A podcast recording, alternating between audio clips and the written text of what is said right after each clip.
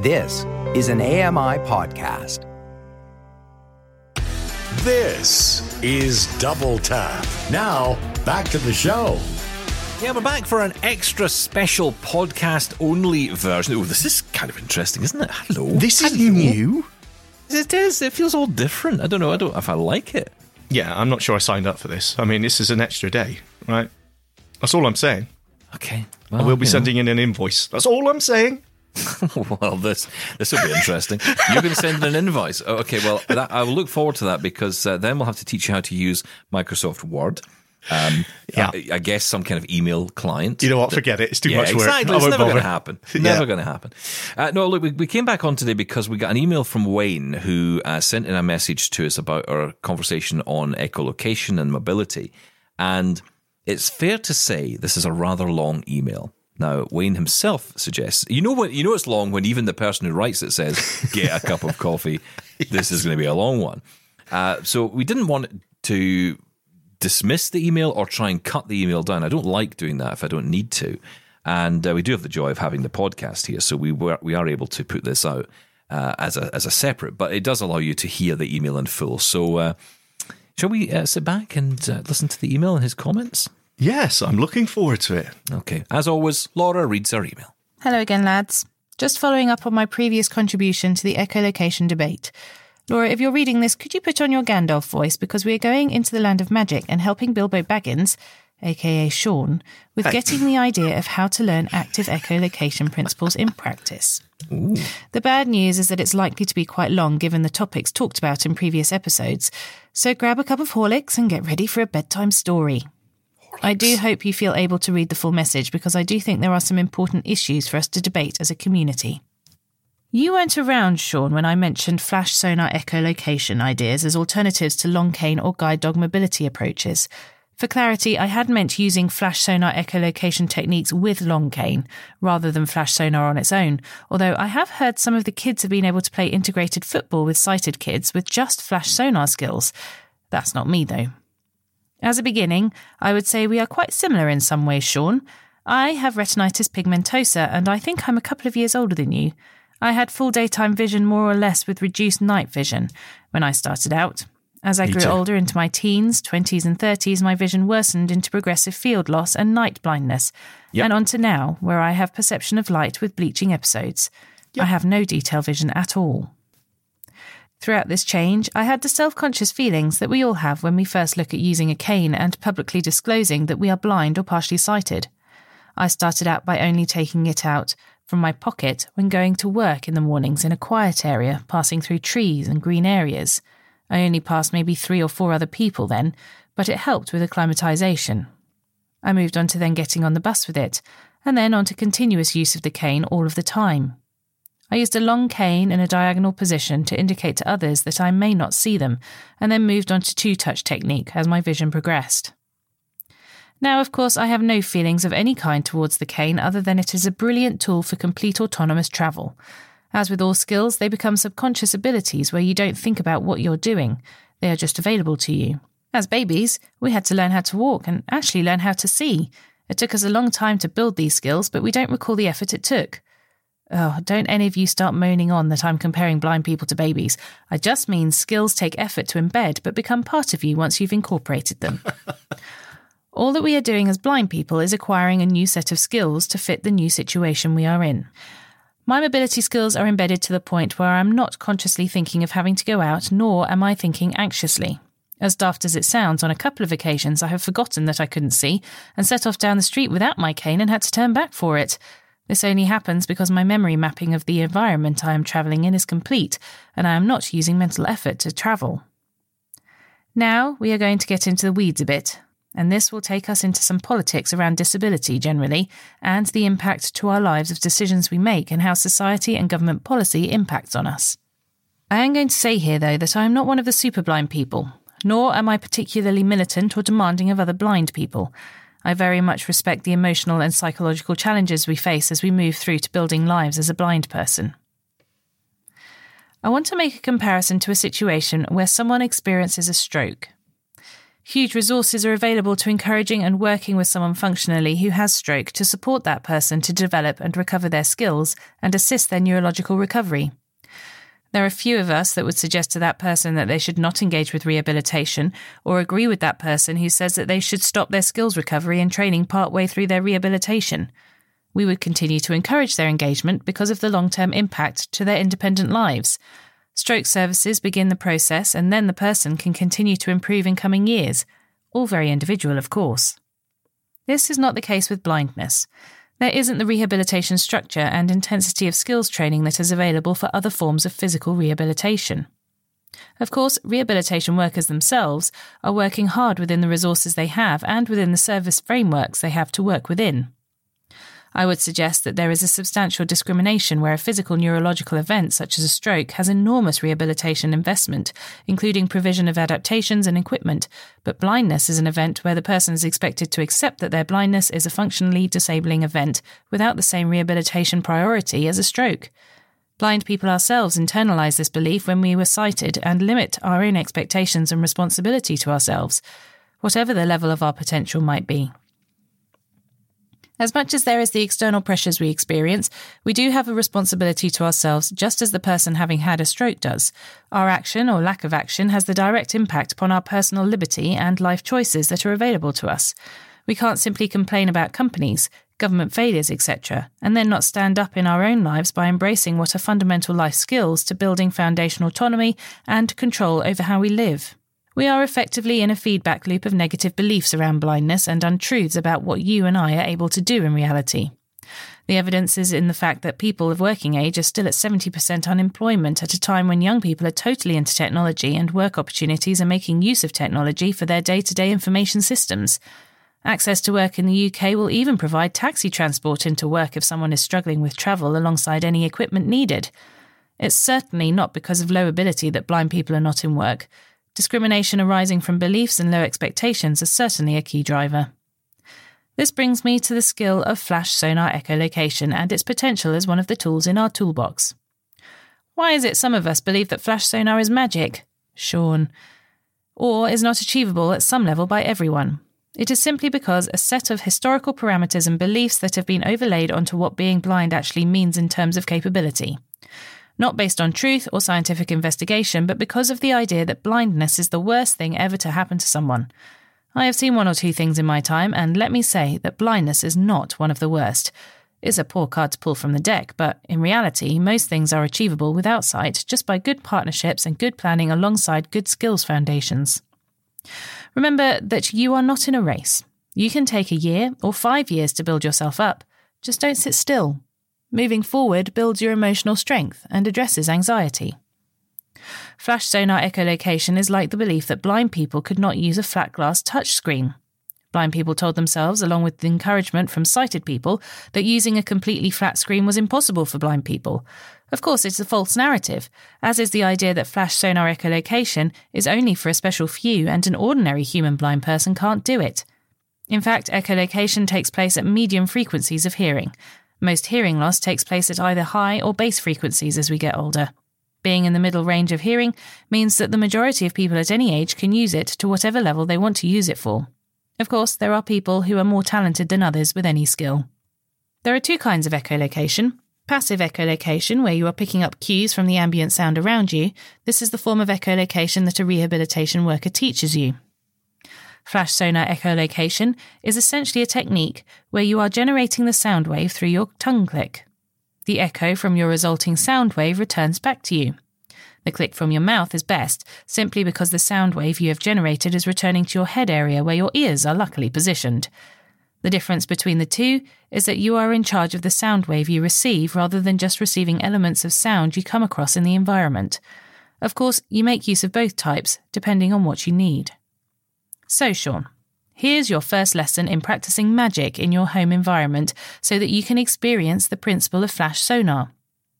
You can or were able to download the actual program of how to develop flash sonar yourself from the World Access for the Blind website, if that's still around. You can basically teach yourself. When your leg is fixed, Sean, or yourself, Stephen, could do this as well as anyone else listening.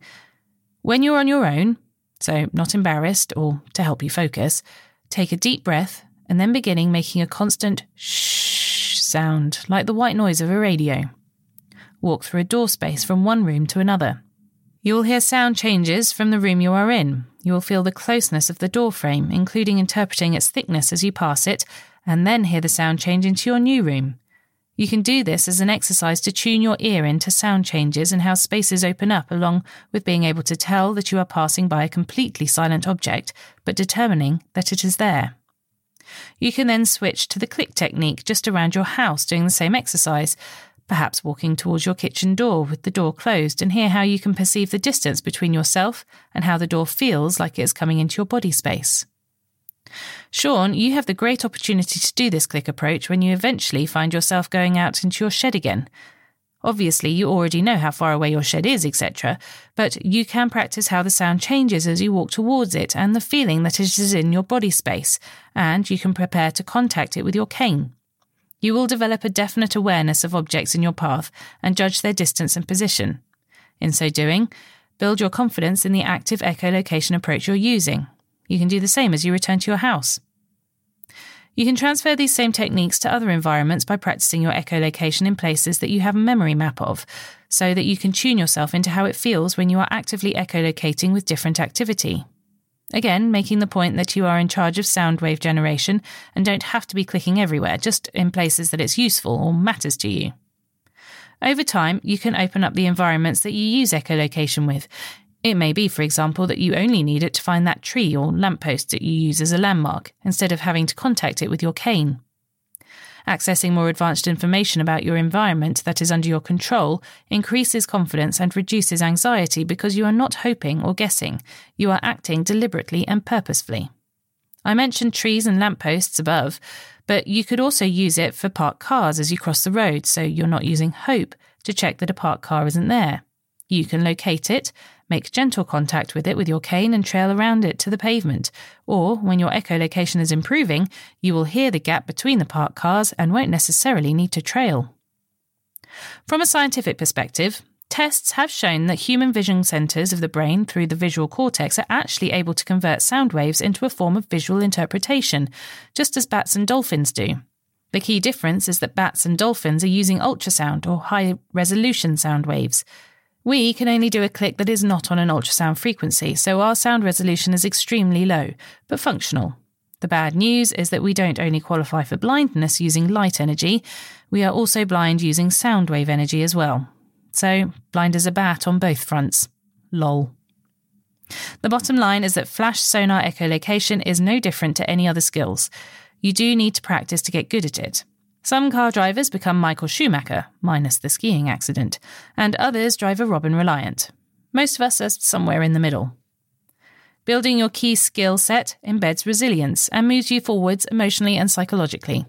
This opens opportunities and paths to a new life direction if you want it. I am not one of the blind pride advocates because I know the power of vision that we have lost, but I am a stand up and walk forward into a better future person. Possibly Bruce Lee had a good saying Be water, my friend. Water is soft and can allow hard things to pass through and over it. This is a good principle when experiencing challenging feelings. Don't fight them, allow them to be part of you so that you work through them and let them pass away from you. Skills development is an important tool to achieve change in these underlying feelings. Water can also be a powerful force and can impose itself in its environment. This is your strength of character and your determination to push on and build the life you want, not the life others tell you blindness leaves you with. This is a fallacy. If you are sitting at home with wants and wishes, take the steps you need to take to achieve them. This will no doubt mean you're learning new skills, maybe starting with voluntary work in the area where one day you would like employment, or the outdoor adventure you want to experience. Of course, it's not always easy, but you have the rest of your life either to stay where you are or take the small steps that eventually become miles and puts you in that completely different landscape you want. If you're in the UK, there are rehabilitation services you can plug into, either through your local social services or your local society for the blind. You could even use your personal independence payment to buy a rehabilitation worker privately if you don't want to mess about with formal services. Remember that you don't have to pressure yourself with time. You can take your time and allow any new skills to settle into yourself, just as you did when you were learning any other skill in life. Wishing everyone well for the future. Wayne. Wow. Wow. I mean, that wasn't that wasn't an email. That was a, a dissertation. That was a, a thesis, and I don't mean just because of the length. I thought that was amazing. Yeah, I did too. And I think if ever there was a, I, if I was to have the ability to sit and write my thoughts on personal responsibility and what that really means, Yeah, that's it. yeah, that is it. absolutely. You know, and because people often think, pers- uh, you know, it's, it's interesting the way that Wayne puts it. You know, that it's not about saying take personal responsibility and therefore fix everything tomorrow. It's take time, take your time over things. You know, you will get there, but you have to try. You know, no one's going to do it for you. And, and we we live in a world today which is full of people who are victims. People almost like being victims. That's what, and that's not just that's not in the disabled community or exclusively to the disabled community. It's across the world. Mm-hmm. Everybody seems to talk about, you know, well, this happened to me, and I'm a survivor of this, and I'm a, and you think, okay, I get it. It's important to to acknowledge problems, but you you can't live with the problem forever. You have to move on from it. Otherwise, you're just standing still. Yeah, the standing I- still thing is, is is a trap that's easy to fall into. I've, I've done it. I did it for years. Absolutely. Yeah, and I did. I did go through that period. I mean, funnily enough, during the pandemic, I thought I would be, you know, I wanted to learn Braille properly, like fully. And I thought to myself when the pandemic started, this is the time to do it because I've got the time. Now, I didn't really have the time, if I'm honest, because I was working very hard at that point. Yeah. Um, I was working with the RNIB. We were doing the shows here. It was a very busy time. Twice as hard as you used to. yeah, it was difficult. You know, it was more difficult than I thought it was going to be. Uh, but in saying that, I kind of relished it because I was at home. I wanted to be busy. I wanted to be doing something, and I actually got to a point where I just couldn't put the news on anymore. Couldn't put the TV on anymore. Yeah. I just couldn't watch that news every day, and that was all anyone was talking about, and I just couldn't deal with it. So it was nice to kind of break away from it a little bit and just focus on the job. And thankfully, with our job, it was tech. We didn't talk about it that much. We, we I remember doing double tap at that time, and we we would kind of touch on it barely, but you know, we kind of saw ourselves as the place to go where we didn't talk about that. Yeah. Um, but yeah, I, honestly, there's so much in Wayne's email I could talk about. I could talk for days on this. Um, I don't even know if there is a lot to that we can sort of put any more well, the one, detail the one on. thought it was that so really good. stands out, the one thing that really stands out, I think, is a really interesting discussion. And I'd love to get some people on here who talk about rehabilitation for blind people specifically to discuss. And that is the idea that Wayne talks about, where there's almost a, there's a difference between other rehabilitation for Yes. other, like for example, stroke, as as Wayne says, and someone who's blind. There's there's the, and this this is a really complicated area because it comes down to fundamentally what we think blindness is. That's I think the problem with part of well part of the problem here. So if you think blindness is something that needs to be fixed, then we need lots and lots of rehabilitation. We need to be, you know, becoming as sighted as possible, essentially, in our approach to things, to do things better. And if you think that blindness is something we should celebrate and we should enjoy and we should have Enjoy. pride in, Come on now. well, have pride in, Yeah. and and we sh- and we should be able to enjoy our lives as blind people. We're not going to be sitting miserable all the time. yeah. Then does that take a different approach? Does that require a different approach to that? Because in essence, if you're saying because that's the whole thing with with stroke or with a physical disability, someone you know breaks their leg, like you breaking your leg, you're getting physiotherapy, you're getting help with that, you're getting That's equipment. exactly what I was going to bring up. Yeah. In, in the blind world, you know, no one's saying, "Hey, you now need to learn Braille. You now need to be learning a screen reader." You don't get that. That's not the next step outside of the the doctor's waiting room. No, what are you given? You're given, hey, there's you know this sight loss organization Uh, if that you you, can contact if you want to. Yeah, exactly. I remember it was being going told there's- blind, it's- there's nothing more it. we can do. Yeah, Yeah. exactly. And whereas, yeah, that's the thing I was going to bring up because he mentioned stroke there. Wayne mentioned stroke. Absolutely, it's, it's not a hey. There's an organization you can go to to you know relearn these skills. It- it- It's part of the service offered. When I did my leg, you got physio. I've got physio coming tomorrow. Exactly that. Uh, Yet you don't get that with blindness, and that is that is an excellent point. Why is that? And that would make so much sense, wouldn't it? Instead of thinking about, I mean, it, it can't all be on charity. It can't all be on non-profits to fix this and, and take charge of this. It has to be, and this is where, you know, I think the reason a lot of the, the services that we're kind of hoping would exist don't is because there are just no services. There are just, I mean, how many times you you did it once? I did it too. I called up my local authority, my local government, and said, um, "Can you offer me any support with Braille class?" Yeah, and I was told there isn't any. Yeah, there's no no call thing. for it. No Yeah, call that's what I for it. You were told no Yeah. call for it. No one wants really? it. What? There's no blind people in Britain want to learn Braille. Nobody. Really? no. I think you might be wrong on that one. I think it's one of those maybe no one's ever bothered to ask the question, or we just assume that you know technology will be the answer to everything, as Technology's in replaced audio it, yeah. technology. And that's dangerous. You know, that brings us back into that subject around, you know, the value of Braille and all the rest of it, right? And it's not just about Braille. Of course it's not. There's other things. But essentially what I'm saying is that know, it kind of brings a lot of strands of thought together for me. Like I've often said, there should be some kind of certification for using assistive tech. We should all be at a standard. In the same way that when you apply for a job, someone says you need to be proficient in being able to type at X number of words per minute, or you need to be able to, you know, work an Excel spreadsheet. There should be a requirement, I think, for us as blind people to have a similar level of achievement or attainment in using a screen reader or using Braille, you know, or using Braille or whatever it might be. You know, because, uh, for example, let's say you want to become a lawyer and you're blind that's a lot of reading. There's a lot involved in that, and that's me being, you know, like I know nothing about law or lawyers, but you know, yeah. I get the impression a lot of reading is part of that. You know, so there's probably a minimum requirement, maybe not set by anyone, but maybe should be. And this is what I mean. So once you start having those standards, you then need to build the mechanisms that achieve them. And then you start to realize the capability because then what happens is it's interesting because when you actually think about this logically, if you set the standard to say that a blind person in a job should achieve this in in of themselves, so this amount of you know braille reading per minute, or you know the ability to use a screen reader effectively to do X, Y, Z, you know not necessarily all of them, but maybe part of that. Once you actually Yeah. think about that, you set that that that's that's that requirement then the mechanisms have to come in because you need to build that.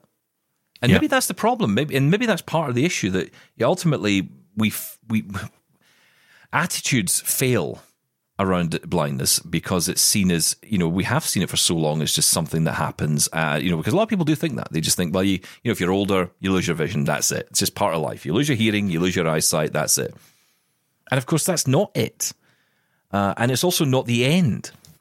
And I have to tell you, you know, I haven't mentioned this before on the show, but I'll say it now. I'm not going to name names, obviously, for, for obvious reasons. But, you know, a friend of mine has cancer.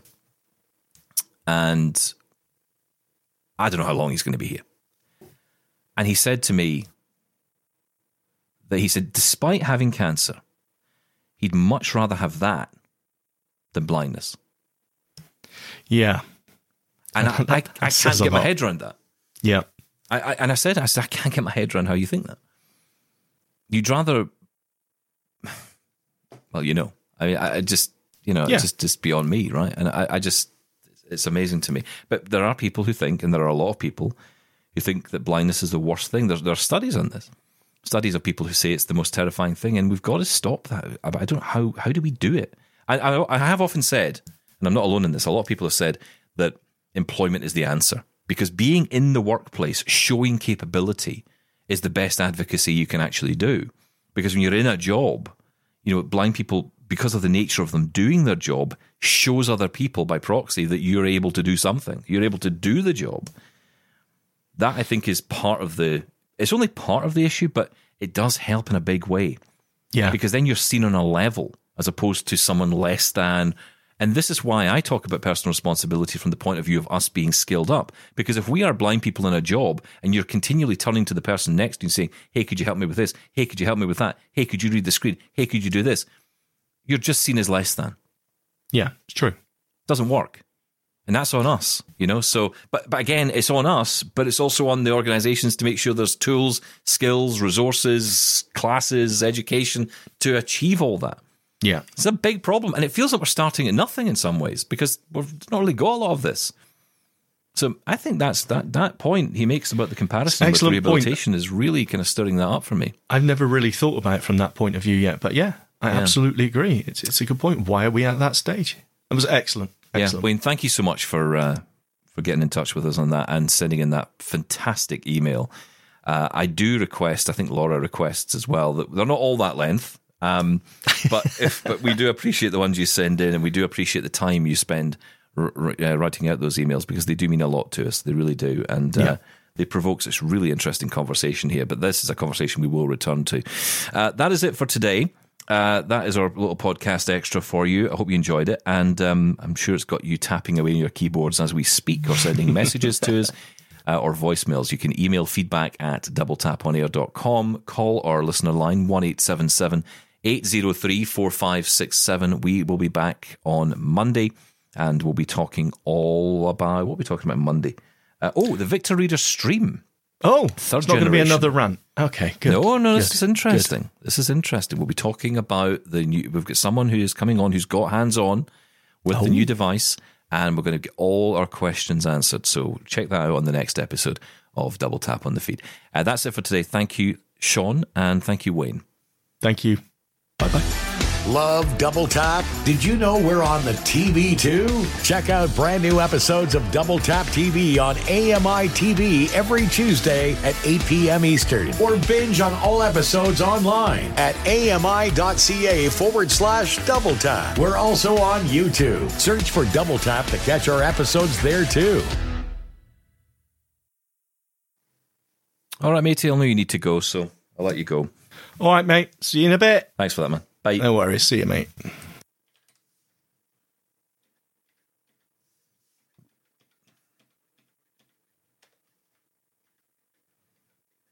Join me every couple weeks for the Outdoors with Lawrence Gunther podcast, where we learn about outdoor tech and tips. Plus, we look at news affecting the environment. AMI's Outdoors with Lawrence Gunther is available from your favorite podcast provider.